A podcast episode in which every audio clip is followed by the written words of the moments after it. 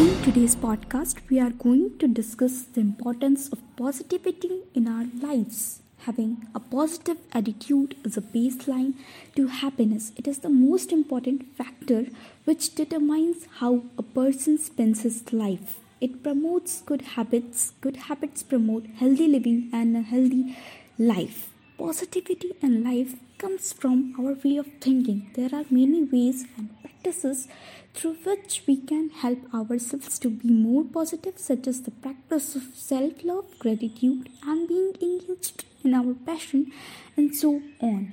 I believe that it is better to do small things which actually has an impact, like giving a homeless man a meal or as small as taking for a depressed person whether he or she is alright, rather than pondering over big things which we can not do anything about. We need to think about it. We have the power to change the lives of the people. We can make a child smile, or we can make the homeless man in the corner of the street to sleep with a full stomach. We can make the people around us to feel significant. We can practically make that street dog's whole life more happy by just feeding it a biscuit every other day. We can make that kid in the slum area while crossing the streets by just giving him a toy that is locked in our storeroom since preschool.